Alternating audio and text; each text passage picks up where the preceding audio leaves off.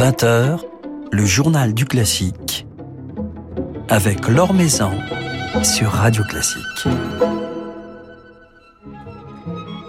Bonsoir à tous. En ce jour anniversaire pour l'Opéra de Paris, pour le Palais Garnier, inauguré un 5 janvier, 5 janvier 1875, nous nous intéresserons ce soir à l'avenir de l'art lyrique un avenir incertain, fragile, comme le raconte Jean-Philippe Thiellet dans son ouvrage L'Opéra s'il vous plaît, sorti aux éditions Belles Lettres.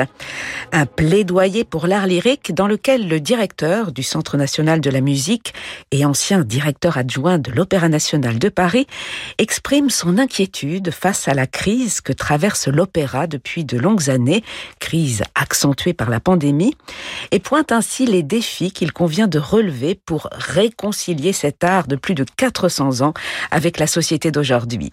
Jean-Philippe Thiellet sera justement à notre micro tout à l'heure. Le temps d'un tour d'horizon de l'actualité musicale. La situation sanitaire contraint les institutions à revoir leur programmation en ce mois de janvier, alors que le Châtelet annonçait hier l'annulation du Messie de Handel.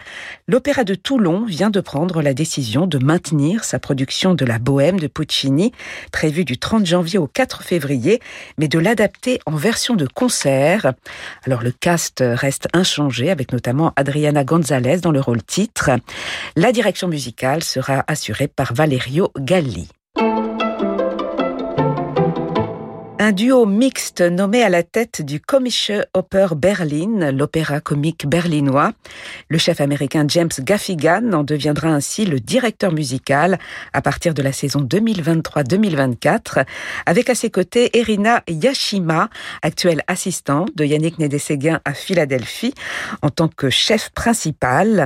Cette dernière assurera d'ailleurs la direction musicale de la formation berlinoise d'ici la prise de fonction du chef américain, Philippe Gau vous en dit plus dans son article publié sur le site de Radio Classique. Une date importante vendredi soir, le 7 janvier, pour le Cercle de l'Harmonie.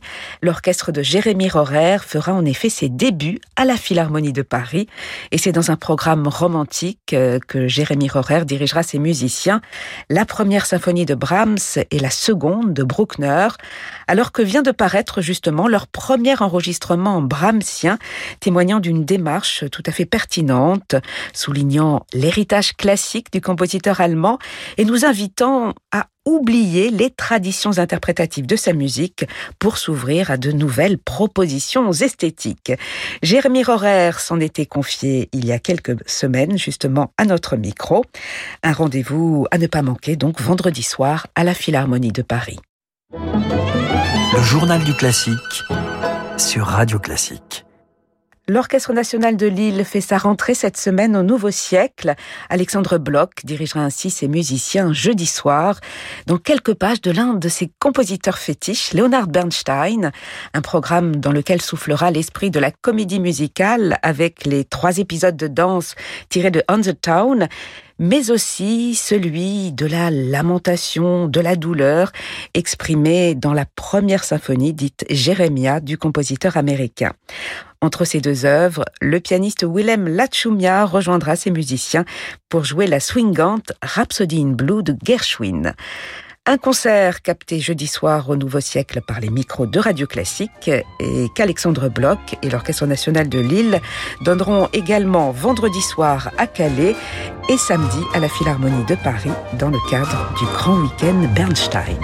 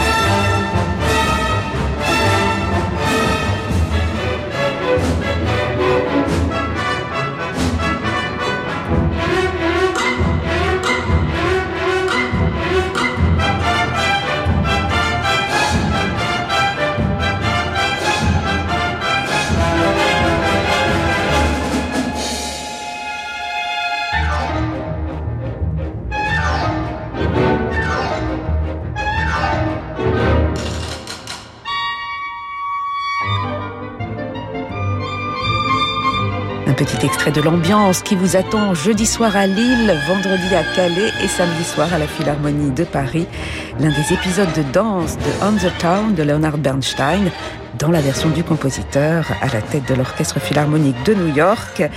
On the Town, ces épisodes de danse qui figureront donc au programme des concerts qu'Alexandre Bloch et ses musiciens de l'Orchestre national de Lille donneront cette semaine à Lille, Calais et Paris. Concert à revivre également le 23 janvier sur notre antenne. L'Or Maison sur Radio Classique.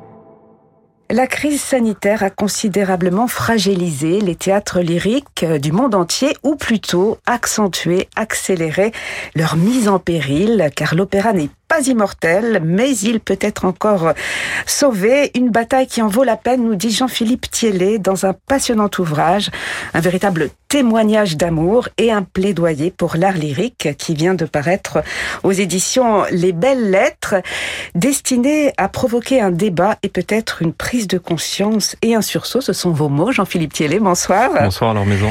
Alors, je rappelle que vous êtes le président du Centre national de la musique et donc bien engagé, bien occupé en ce moment auprès d'un monde musical en cette période si difficile et que vous avez été de 2014 à 2020 directeur général adjoint de l'Opéra national de Paris.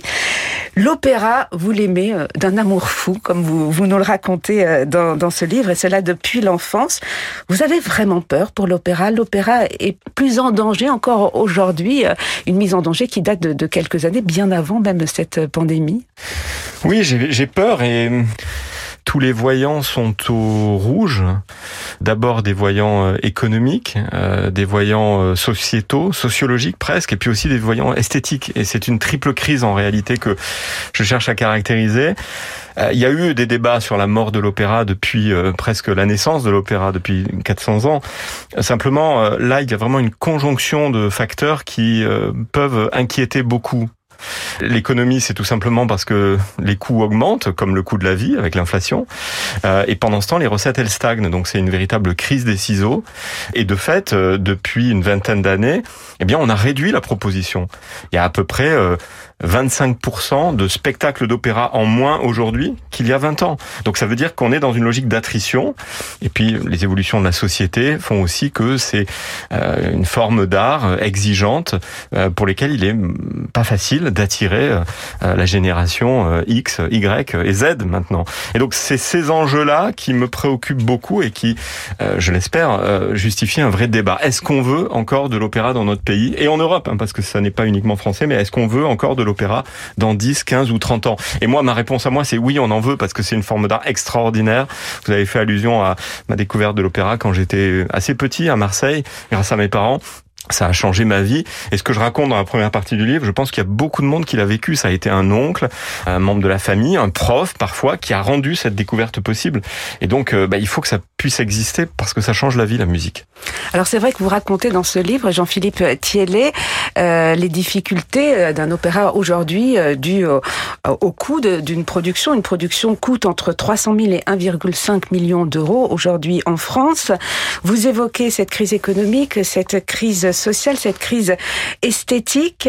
L'opéra souffre encore aujourd'hui d'une image euh, élitiste, euh, notamment pour cette génération Z, hein, comme vous l'appelez, la, nouvelle génération, qui perçoit encore de, de, très nombreux euh, préjugés qui ont la vie dure. L'opéra destiné pour l'homme blanc riche. Oui, il y a des difficultés objectives. C'est un peu plus long qu'un film la plupart du temps. C'est chanté en langue étrangère. On est dans une salle obscure et à la différence de ce qui se passait au 17e, 18e, 19e siècle, ben, on se tait, on va un peu à la messe, hein, ou dans une forme de cérémonie quand on va à l'opéra. On prend pas son smartphone, on ne mange pas, on ne boit pas, la différence de ce qui se passe dans les musiques actuelles. Donc ça, c'est objectif.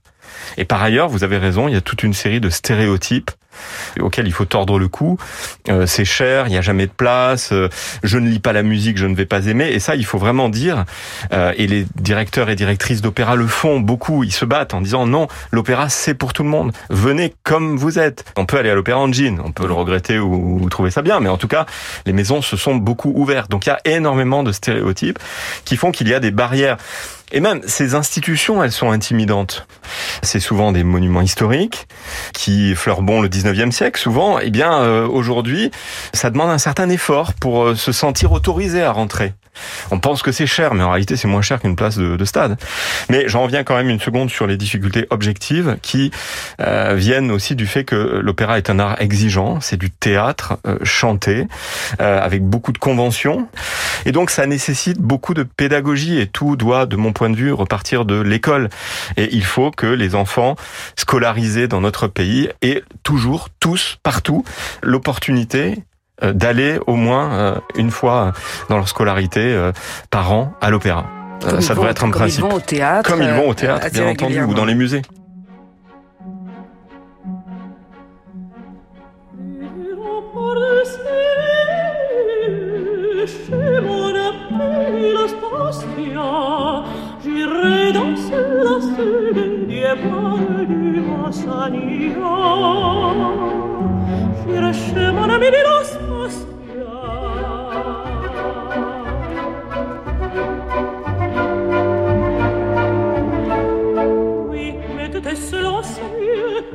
Plaisir sont à deux, donc pour me tenir compagnie, j'opérerai mon amour. Mon amour, il est diable,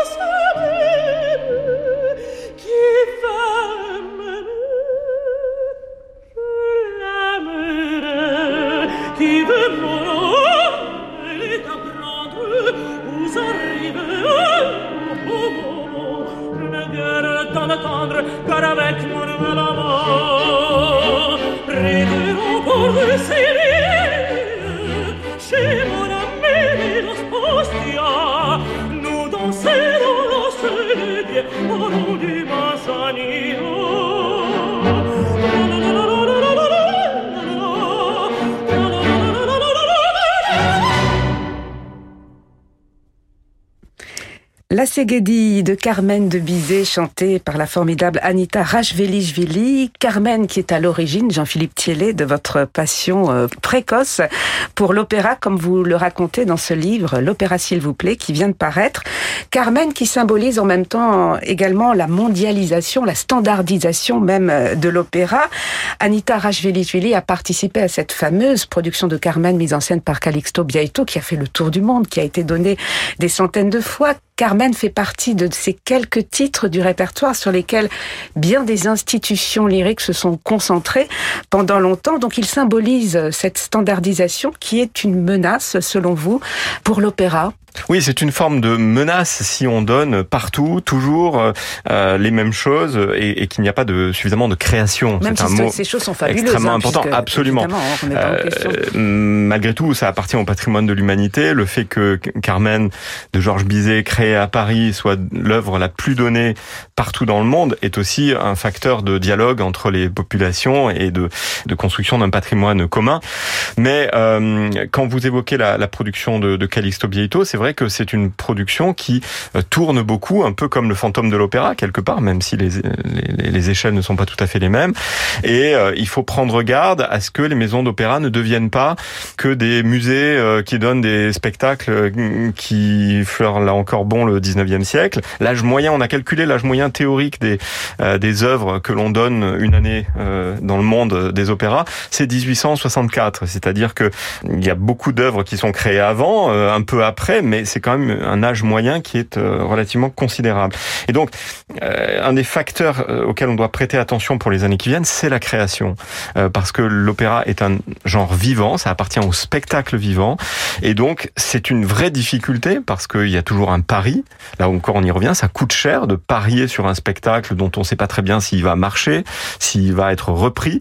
C'est tous les soirs un prototype en réalité, mais il me semble très important que des créations soient données partout certaines maisons font d'ailleurs énormément dans ce sens, pour que eh bien le langage musical d'aujourd'hui, les thèmes d'aujourd'hui, les clins d'œil, les allusions au monde de la série, à la littérature d'aujourd'hui puissent aussi attirer le jeune public qui euh, verra euh, d'un plus grand intérêt une œuvre euh, qui fera allusion aux thématiques qui sont les leurs plutôt qu'à entendre parler d'un opéra baroque avec de la mythologie mm, qui n'appartient pas à leur culture d'aujourd'hui. Donc la création est un vrai sujet très important. Mais cette démarche, elle peut venir aussi de la part de, de, metteurs en scène qui vont, grâce à leur mise en scène, faire référence à la société d'aujourd'hui, même avec des œuvres euh, très anciennes, mais dont les sentiments sont finalement intemporels, hein, Jean-Philippe Thielé. Bien sûr, vous avez parfaitement raison. Et euh, l'opéra est un genre vivant aussi parce que il est possible de prendre les grandes œuvres du répertoire, Carmen notamment, mais également les Anne Galantes ou Bohème,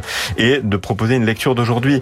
Donc c'est vrai que les transpositions spatio-temporelles divisent pas mal le public, mais pour moi c'est deux risques symétriques, c'est-à-dire que si on ne donne que des productions un peu poussiéreuses, qui sont très figuratives, qui ennuient au bout de la troisième, parce que qu'est-ce qu'on va apporter de nouveau en déplaçant le poil de Bohème de, la, de Jardin à Cour, bon, mais si on essaye d'apporter un regard euh, différent en ne faisant aucun compromis sur la qualité, c'est-à-dire sur le travail théâtral, sur l'intelligence de la démarche, eh bien là on peut parler au public.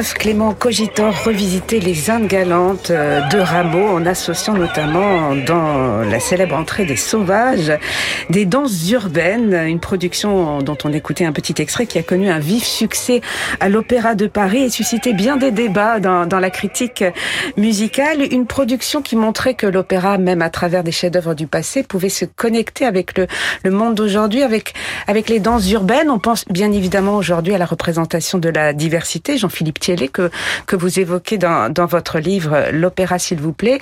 La diversité, les enjeux écologiques, autant de défis que l'opéra doit relever aujourd'hui pour, euh, pour survivre. Bien sûr, c'est absolument indispensable que euh, l'opéra ne soit pas que muséal, mais soit aussi connecté euh, à notre société, parce que l'opéra, ça n'est pas que du divertissement, c'est aussi une manière d'enrichir, une manière de faire réfléchir. Et sur les sujets que vous évoquez, l'égalité entre les femmes et les hommes, la lutte contre toute forme de discrimination, euh, mais aussi la transition euh, écologique. Bien entendu, l'opéra a son rôle à jouer. Euh, la difficulté, c'est que sur ces sujets, on vit quand même une époque où le courage de la nuance, pour reprendre l'expression de Jean Birnbaum, n'est pas très à la mode. Et le débat sur la cancel culture, sur le blackface, montre aussi qu'il y a des caricatures un peu des, deux côtés, et où, au nom de bons sentiments et de d'anti-racisme et de lutte contre les discriminations qui sont parfaitement légitimes, eh bien, on arrive à bannir le maquillage du théâtre, alors que le théâtre, c'est le truc, comme disent les Italiens italien, trucco. Donc ces débats sont très compliqués. Ce qui est clair, c'est que il appartient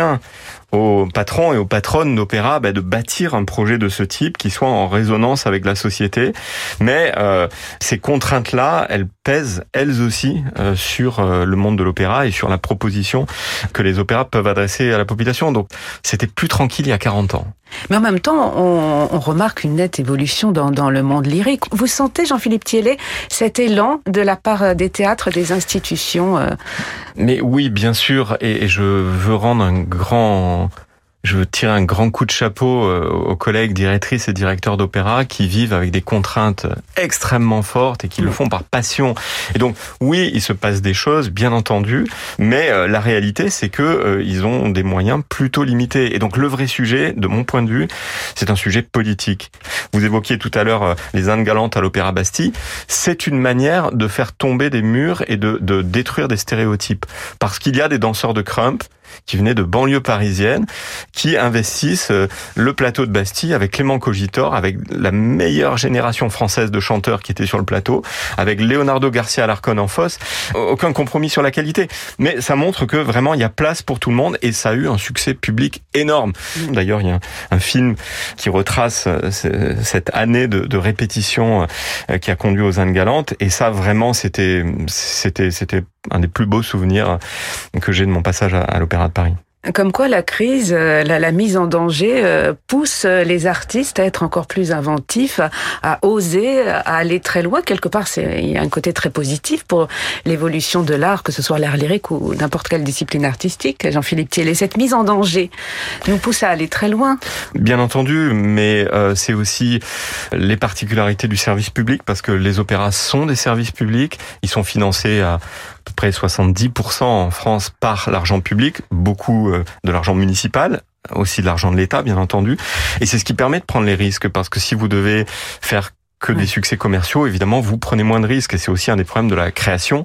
Euh, et si vous baissez les subventions et s'il y a une logique d'attrition, si vous donnez de moins en moins en demandant de faire de plus en plus, il y a un moment où ça coince. Et c'est vraiment ce moment-là qu'on qu'on aimerait tellement éviter dans notre pays et partout ailleurs d'ailleurs, parce que la situation est assez euh, dramatique dans de très nombreux pays, en Italie, aux États-Unis notamment. Mais vous proposez tout de même dans votre livre, Jean-Philippe Thielé, plusieurs euh, solutions, en tout cas des, réflexions pour trouver euh, d'autres financements, pour faire venir également ce, public, un public qui, on l'évoquait tout à l'heure, a encore quelquefois peur de franchir ces portes impressionnantes. Il y a tout un travail à faire et que font d'ailleurs des institutions comme de nombreux artistes auprès de ce public, créer un nouveau lien avec le public et cela passe entre autres par le par le digital. Bien sûr, il y a, malheureusement, il n'y a pas de baguette magique qui viendra résoudre toutes ces difficultés, qui permettra de repartir sur une euh, tendance à la croissance comme la connaît tout le reste du spectacle vivant. Hein. C'est un secteur qui se développe. Mais l'opéra, non. Donc il n'y a pas de baguette magique, mais plutôt une, une pluralité d'actions. Le travail euh, avec le, avec le public, la relation avec le public est centrale. Le digital euh, est un outil pour diffuser différemment, pour adresser des propositions personnalisé au public. C'est compliqué notamment pour les opéras de province parce que ça coûte très cher d'avoir des outils digitaux euh, au top. Euh, L'expérience physique aussi dans les théâtres et le monde du spectacle a plutôt du retard euh, si on compare par exemple au monde du sport. Euh, L'accueil dans les stades euh, de football ou de rugby a, beaucoup changé. Or, dans nos opéras, bah, c'est un peu comme il y a 20 ans. On achète le ticket. Alors maintenant, on l'achète en ligne, mais sinon, on y va. On boit quelque chose à l'entracte si on peut, puis on repart. Il se passe pas grand-chose d'autre. Il faut enrichir cette expérience par des contacts avec des artistes qui adorent ça la plupart du temps, par des propositions enrichies, et puis j'y reviens par un travail de pédagogie pour que dès le plus jeune âge, on se dise que l'opéra c'est aussi pour soi. Voilà, qu'il arrive à, tout jeune, ce qui vous est arrivé lorsque vous étiez enfant, Jean-Philippe Thielé, la découverte de l'opéra qui a changé votre vie une, une, passion que vous nous transmettez à travers ce passionnant ouvrage, L'opéra s'il vous plaît, plaidoyer pour l'art lyrique qui vient de paraître aux éditions Belles Lettres. Alors l'opéra, vous l'écrivez, c'est un art éminemment humain, on vibre, on sue, on pleure à l'opéra. Avec quelle émotion, avec quelle musique, avec quel artiste aimeriez-vous refermer cette émission, nous dire au revoir Jean-Philippe Thielé C'est un choix euh, cornélien et, et ceux que j'aime particulièrement, je, les, je, leur, je leur ai dédié cet ouvrage. Euh, il y a un air que j'aime beaucoup qui est l'air du, du conte de Luna dans le, le Trouvert, euh, Il baleine del suo sorriso et bah, le plus grand baryton euh, français et probablement au-delà d'aujourd'hui, c'est Ludovic Tézier et dans le disque qu'il a sorti chez Sony l'an dernier, dirigé par Frédéric Chasselin, ça me paraît une bonne manière de, de conclure cet entretien. Excellente manière même. Merci beaucoup Jean-Philippe Thielé. Merci à vous. out.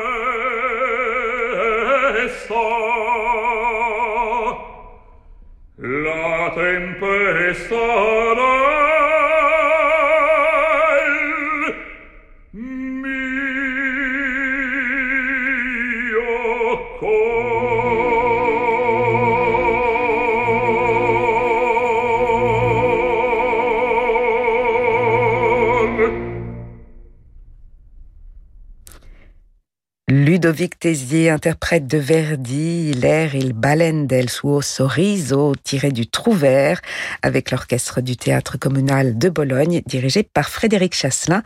C'était le choix de Jean-Philippe Thiellet qui nous invite donc à réfléchir sur l'avenir de l'art lyrique dans son ouvrage L'opéra s'il vous plaît. Voilà, c'est la fin de ce journal du classique. Merci à Laetitia Montanari pour sa réalisation. Demain, nous serons en compagnie de Vincent Dumestre, le chef du poème harmonique. Mais tout de suite, je vous laisse avec Francis Drezel. Très belle soirée à l'écoute de Radio Classique.